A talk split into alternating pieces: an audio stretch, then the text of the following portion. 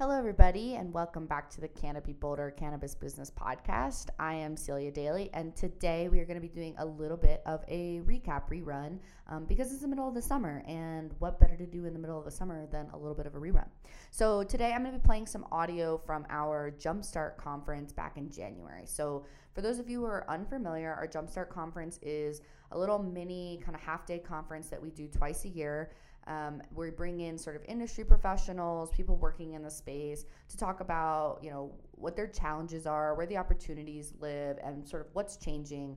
Um, and we do this because the industry changes so fast. Um, it's pretty hard to keep up, even for us, and this is what we do all day, every day at Canopy Boulder. Um, and so it's important that we sort of bring everybody together, talk about what's going on, with the hope that this sparks some sort of genius ideas in the minds of entrepreneurs who come up with the next greatest uh, business in cannabis. So I'm going to play some audio for you. This is our operators panel. So on this panel, you're going to hear from Nancy Whiteman uh, from Wanda Brands. You're going to hear from Ryan Brown uh, of Native Roots. And you're also going to hear from Graham Carlson from C W Hemp or Charlotte's Web. Um, and that's all going to be moderated by Patrick Ray, our fearless leader here at Canopy Boulder.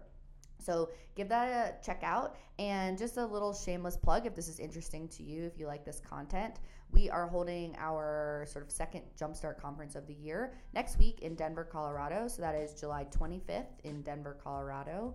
Um, I will put a little link to that event in the description of this episode so you can check that out. But you can also always find it on our website at canopy boulder dot com.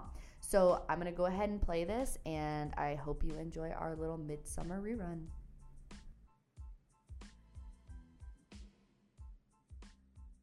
So one of the things that um, we love to ask all of our Jumpstart panelists is not about their successes and their glory stories, but their frustrations, right? Because with frustration uh, comes opportunity. With opportunity, if you're like us, you think entrepreneurship, right? Entrepreneurial opportunities. So um, Ryan, um, certainly you run a big organization. How many employees now?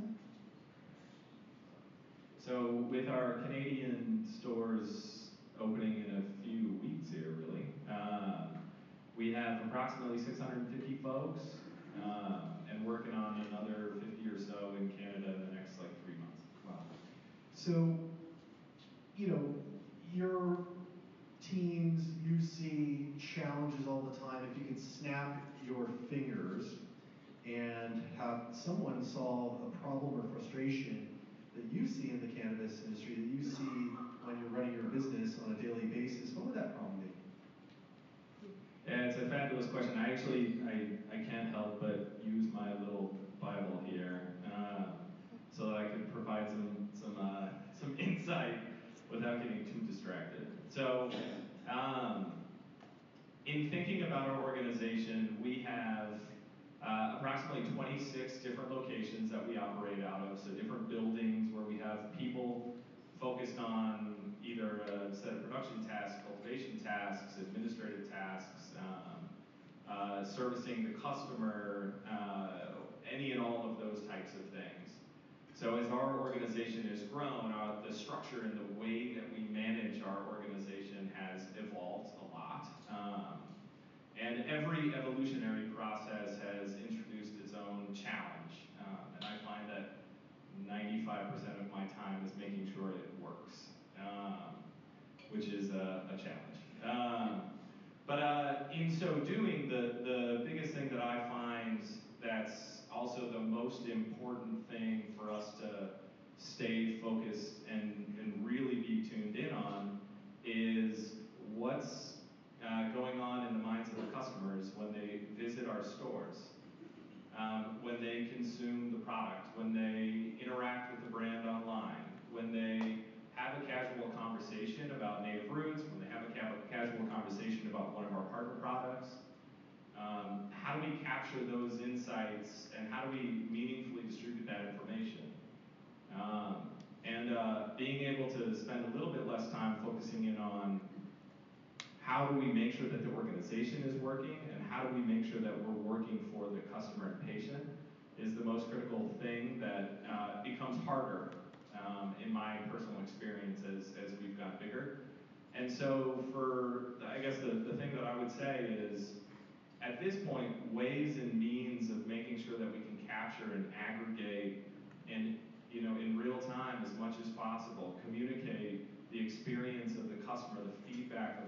customer, um, whether it be from retail staff or, or directly from customers themselves, um, and deliver that information to a diverse set of individuals uh, within the organization, I think is, is huge. Awesome.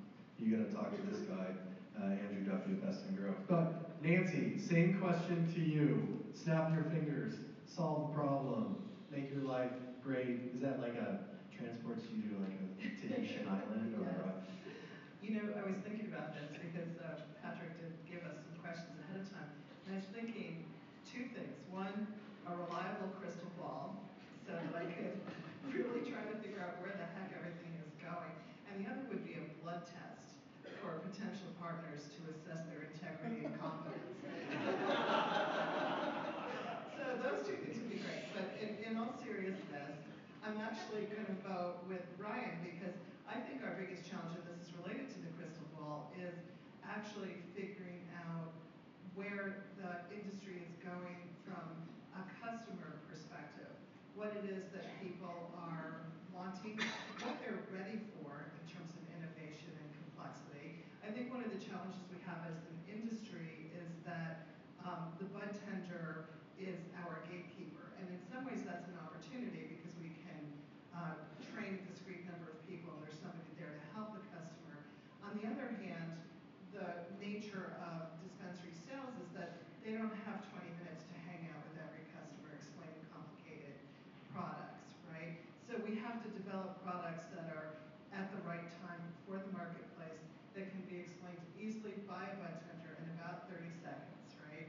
So um, managing that complexity, knowing that there's so much innovation, and we're certainly in the first half of the first inning in terms of product development, but knowing that it has to be communicated through to the customer and how we do that effectively is probably our biggest long-term strategic challenge. That's a great answer. Look, we've got some uh, two people with the same issue. So Graham, you wanna? So for us right now, even despite Farm Bill passage, it would be getting access to Facebook advertising as, as any other commodity has on that site. Um, and just looking at other internet advertising where we're currently being blocked. And it's kind of a larger challenge post-Farm Bill as you have all of these other sub-governmental agencies or smaller ones that are going to take a while to get on board. So I think that would be something where we could really grow awareness for our product if we had access to that. And then number two, I would say, would be harmonizing the definition of hemp based on T H C in the European market and world market. So now just looking at distribution and production, you know, I look at Europe and I'm like, well, Switzerland's one percent, Italy's at zero point six, U K zero. So you're almost forced into this situation where you're almost like O E M, just like you are state by state, where you're having to produce within these countries. So that's something else that we're looking at and working on too. So. Um, one of the other questions I had was, uh, we've all kind of commented on uh, communication tools, right? Whether it's internally with customers, bud tenders, um, and then marketing. Um, what kind of tools do you currently use? use uh, to keep everybody on the same page? Are we talking about Slack channels? Are we talking about, you know, uh, text chains? We use Slack. Yeah. We use something similar, but sounds like great branding. I think we're always trying to balance um, not having people randomized in meetings all day long, but trying to keep the communication yeah. uh, fresh and current, and that's always a huge challenge. six hundred fifty plus people, Ryan, how are you keeping everybody going in the same direction? Yeah, I would say, uh, so part of my background was in organizational change management, and it was one of my focuses uh, early in my consulting career. So um, we spend uh, some time uh, making sure that we've got good communication mechanisms based on where our people are at. So in our production spaces, they're not on computers. So for those that are developing communication tools, um, production people largely aren't at computers all day long. Um, and, and communicating messages to them is actually pretty pretty damn hard. Um, yeah, make hemp is great again. And then, uh, so for those folks, it's a different set of tools. Um, some team meetings are necessary, some sort of wall panels that communicate messages that the team themselves can manage is how we do it currently. Uh, we do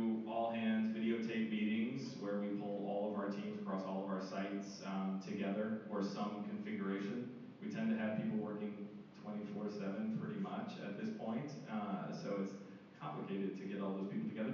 We also use Slack and some other means. And then for those that um, like a good business read, I'm like a total business read dork, uh, is uh, this book, Measure What Matters.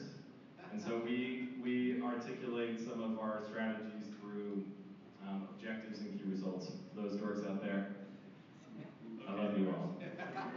Nancy, uh, business books, I think it's a great one, just because it's so nice to get these recommended reading lists out there. Nancy and Graham, any books that you feel have had this massive impact on you or your organization?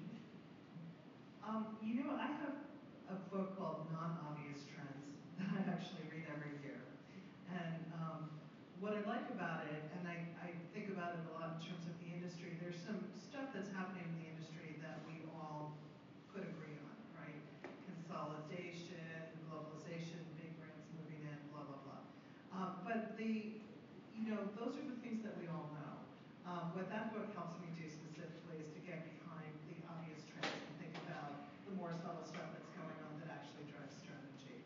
So I would recommend that one. Uh, for entrepreneurs out there and anyone operating a business, Why We Sleep is a great book that you should read, and it will help you understand the science of sleep. And after you do four years of four hours of sleep a night, you realize, holy shit, I should have been sleeping. Um, but no, check it out. It's a, it's a great book for anyone who's running a really busy schedule, because eight hours is really important, believe it or not. I'll, re I'll start reading that at four this morning. Um, let's open up the panel to some questions. I've got um, the illustrious Diane Tarkowski.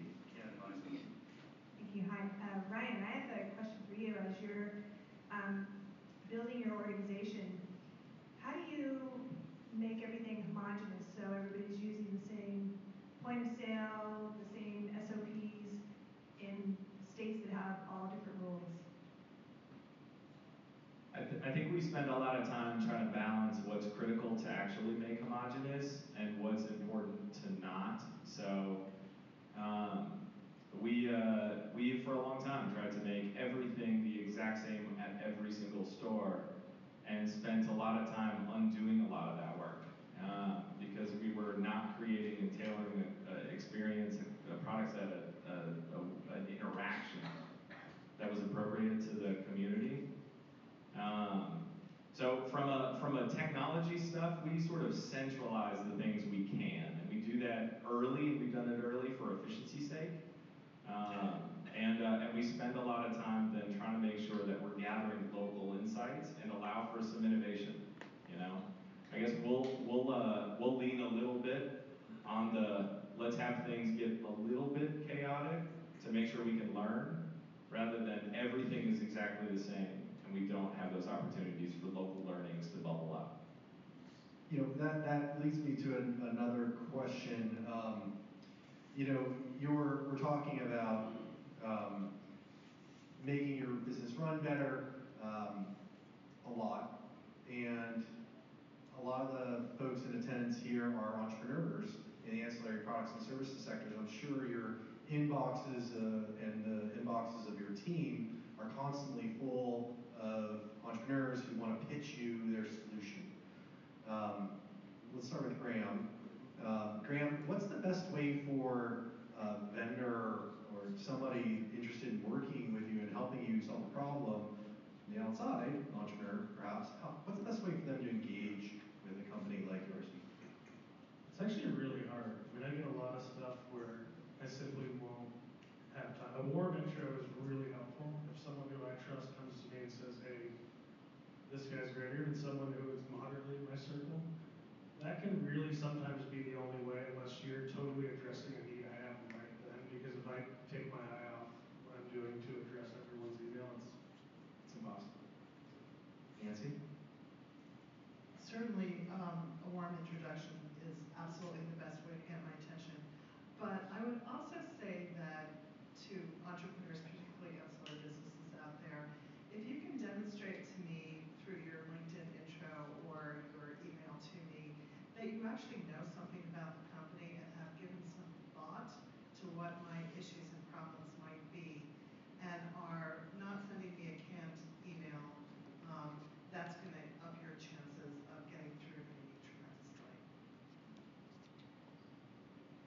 I'll be super brief. I think the other thing too is I try not to be the only door into the company. Um, and uh, I think people view the C E O often as the door, um, and that is a door, certainly. Uh, but I do empower, and I, I like to empower the folks that are focusing on various aspects of the business to be an entry and gateway into the organization, because they know what's needed often better than I would or do. Questions? Sure. Thanks. Thanks for uh, presenting.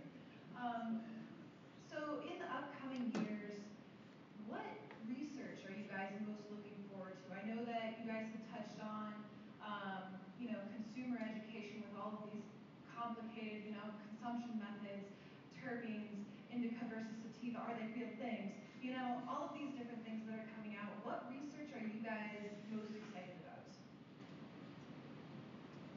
Sure. Yeah, absolutely. I mean, we spend a huge amount of time sort of scanning the industry, um, trying to understand what is out there and what people are, are working on. Um, I would say that um, I'm extremely interested in all the, um, the research, and you see a lot of it coming out of Israel, in terms of people really being able to isolate and recombine cannabinoids and terpenes to create specific legitimate effects, not just marketing words, but actually something um, that's, that's real. And I think the rise of sort of the user experience platforms are going to help us understand more about how people are actually experiencing uh, some of these combinations and, and products that are out there. I would echo that completely in terms of looking at finely tuned customization and potentially how that looks with personalized medicine and your, your, your genome in particular. Um, operationally, I'm really interested in, in drying technology for hemp, because we have um, throughput blocks where you're taking down so much hemp at a time, and you have to get it dried like that, or else you're going to end up getting mold and other, other stuff that you don't want in your product, aflatoxin, that affects everything downstream, right? So as you're scaling up to do thousands of acres, how are you getting this down, working with your D O A, and having your inspection, getting, getting everything dried and done? I, yeah, I would echo the same. You know, honestly, I, some of the research just makes it, this uh, doesn't necessarily speak to exactly what you're looking for, but I spend a ton of time researching consumer trend. So, uh, what is the buying pattern of consumers, and how does that segment across different audiences, and, and how do we make sure that that I understand where our footprints lie, and how best then to engage. Uh, Uh, the potential customers and patients in, in product that may, you know, benefit from all the research they mentioned. You know, one of the questions I have, because I think it dovetails to this conversation, is, you know, when, when states legalize, generally the consumers are just happy to be able to buy legal weed. You know, they're just like, yeah, let's go and get a big bag and have fun. Um, treat our conditions. And so I wonder if, are we, you know, Colorado has been in this game for a while, right? And are we at a point in Colorado where consumers are clearly beyond that point and are starting to look at brands, uh, products, the science, the testing, and uh, moving beyond that stage? Yeah, I guess I'll start. I, I think that uh, the Colorado consumer is one of the smartest consumers in the world at this point in terms of cannabis product. Um, some of the same trends in, let's say, like twenty fourteen, I see in our Canadian operations uh, today. So, and I've seen that a couple times, um, how people are thinking about product, how product is being sold and marketed. Um, the history is repeating itself. The timeline to accelerate to where we are seems to go faster, but where the consumer's at seems to be somewhat similar. I do think um, there is becoming way more preference in product that mirrors, at this point, what we see in any other consumer packaged good type manufacturing model. So there's people who are looking for uh, vegan product now more than they were before, and looking for all of the variants of products that they would expect from any other consumable um, in the cannabis space, which I actually think is an incredible sign for entrepreneurs who are looking to specifically target what they do excellently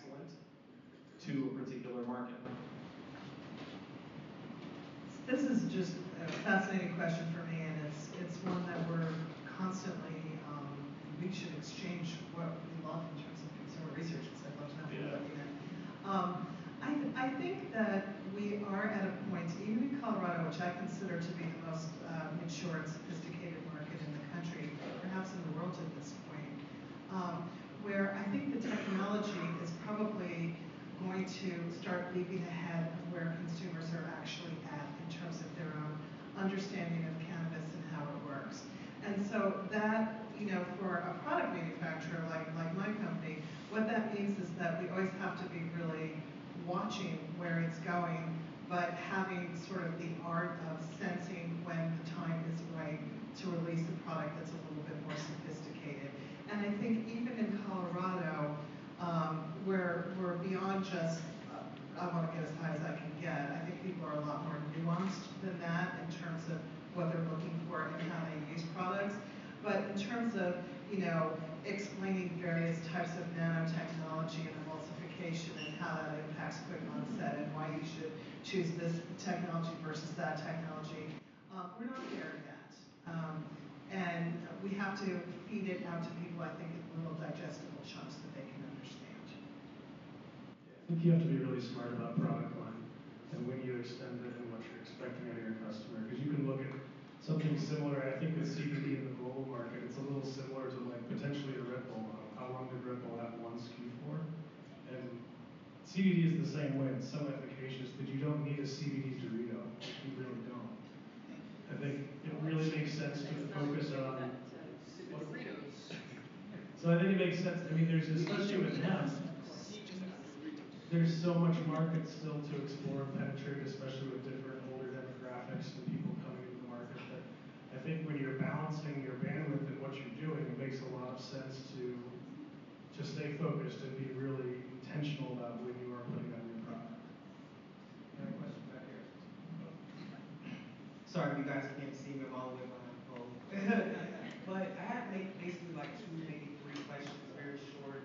I actually grew up in Texas, and so I honestly couldn't even believe when I walked into the dispensary before just how open and how easy it is. Almost just to look and see what you want to buy, in a sense, kind of like the consumer um, consumers currency program. So I really wanted to know, where do you guys kind of see dispensaries going with the open market, where like in Texas, for instance, there's a lot of land and there's a lot of potential growth and a lot of growers, but it's so slow behind. It's not really innovative right now. So do you guys actually plan uh, to actually get into like a Texas market, or market to where it's a lot of room to grow, like a lot of space?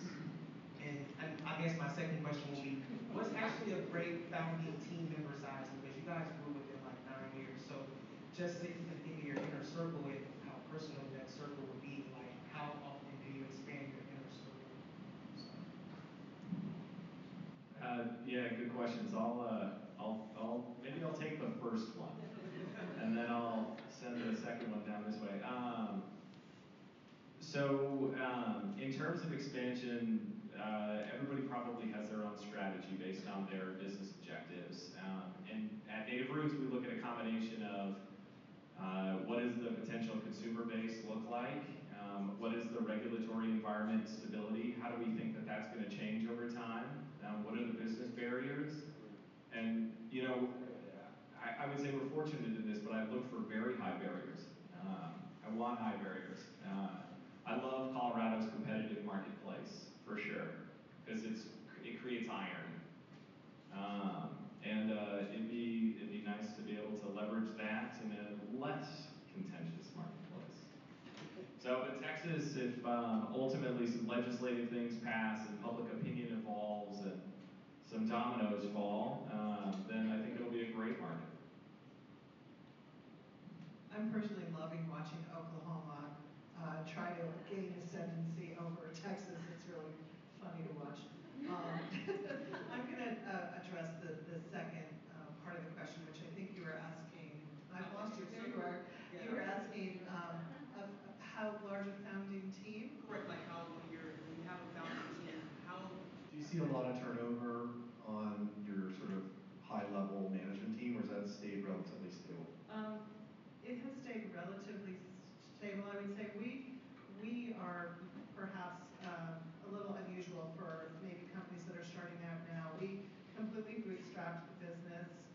started it from nothing, really, and didn't have any investors or any debt, still don't, at least. Ooh, wow. Yeah. And so, yeah. Talk to me in a couple months, but, um, yeah. um, and so, you know, I would say that the answer to that for us was very organic. We've added people as we saw that we really needed it, and it's really just been within the last year that I've added sort of C-level people to the mix. So now we have a chief operating officer, and we have a C F O, and we're about to see our own thing. Um, um, so so it, it really has been driven by what the business needs, as opposed to any preconceived notion of what the team should look like. So when you first started out, you actually didn't go off of facing jobs or roles that were stereotypical. Who, who just, we, we just did everything. Who, how many people, like, day one? Nancy, how many people? Two. And how many people now? About eighty. Eighty. Yeah. Wow. Seriously. Okay. Um, Graham, you want to tackle that one? Graham, another one. I would just say, even if you're not going to hire that person that day, have a have a map of when you're going to meet people, and just start looking for good people, minimum three months before. Just know that that's there, because it takes a long time to, to find good people. One of the, one of the things we tell the teams is, a big part of your job as a C E O of a business is to be a talent scout. You are constantly networking, you're constantly uh, sort of surveying your room, whoever's around you in your circle, talking to folks, pre, sort of pre, you know, uh, knowing that there's going to be hires coming down the road and making sure you're ready with talent. So we're we're, we're running out of time for the panel. So I'm, I, I, I, I appreciate it. We're going to try to like wrap this up. Uh, so we can end and get uh, keep everything moving. I'm going to ask one last question. Uh, with all the changing changes going on at the federal level, Gardner and Trump, McConnell and the Hemp Farm Bill, uh, Schumer talking about descheduling, uh, John Boehner and Ascend. I mean, um, what are your predictions for twenty nineteen?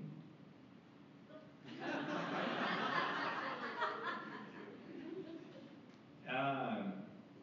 I'll start by just saying this. We've, we try and spend a lot of time not trying to marry ourselves to one particular outcome and try and have options.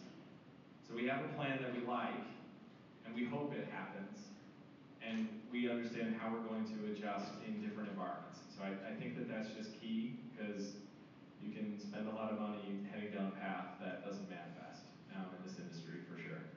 Um, so, with all that said, um, I think that uh, there are potentially two things that are going to happen in the next little while.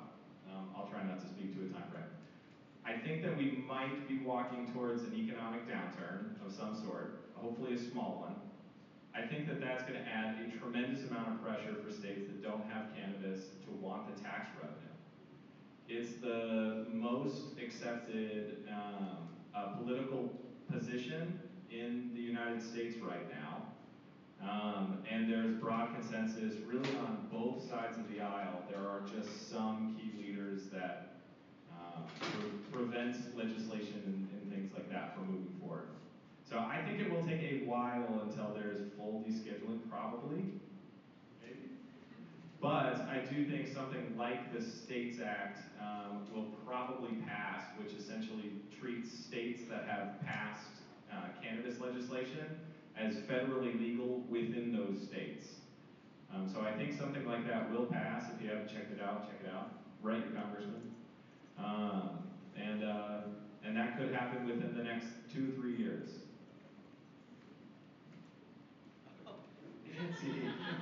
hot, hot mic. I know. I'm going to just uh, remember that crystal ball that I was saying. This is one of the reasons that I want it. Um, I, I have to agree with Ryan. I think the whole industry, our focus right now should be on getting the States Act passed. I think that's first and foremost the most important thing we have to do. I personally don't think we're going to see federal legalization uh, until uh, at least twenty twenty, if not beyond. Uh, so perhaps C B D, I think the big significant thing we're definitely going to see in twenty nineteen is uh, larger C P G, Procter and Gamble, or Johnson and Johnson's coming in and trying to acquire brands because they don't want to build them. Uh, And I made this call maybe five years ago, so I'm just going to stick with it. I think we'll see federal legalization in two years, maybe three years. And my prediction for twenty nineteen is that with the Farm Bill passing, the legalization of C B D and hemp, we're going to see a flood of institutional capital from venture capital, private equity, and uh, mainstream C B G, big alcohol, coming in and uh, investing in C B D and hemp businesses initially, and uh, that's kind of their gateway, right, uh, into the industry. So uh, I want to thank all the panelists. Let's give them a round of applause.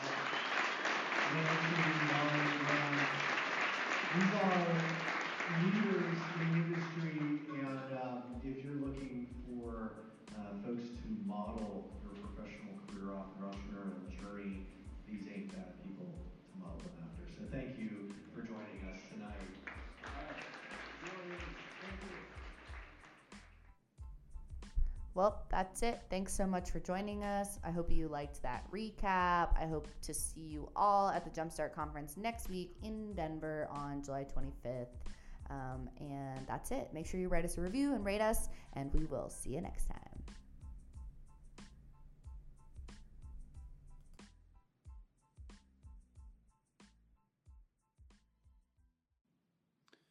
Now for the disclaimers. Please do not take any information from the Canopy Boulder podcast or its guests as investment advice. Be sure to contact your licensed financial advisor before making any investment decisions. So thank you for listening, and please join us for another Canopy Boulder podcast episode coming to you soon.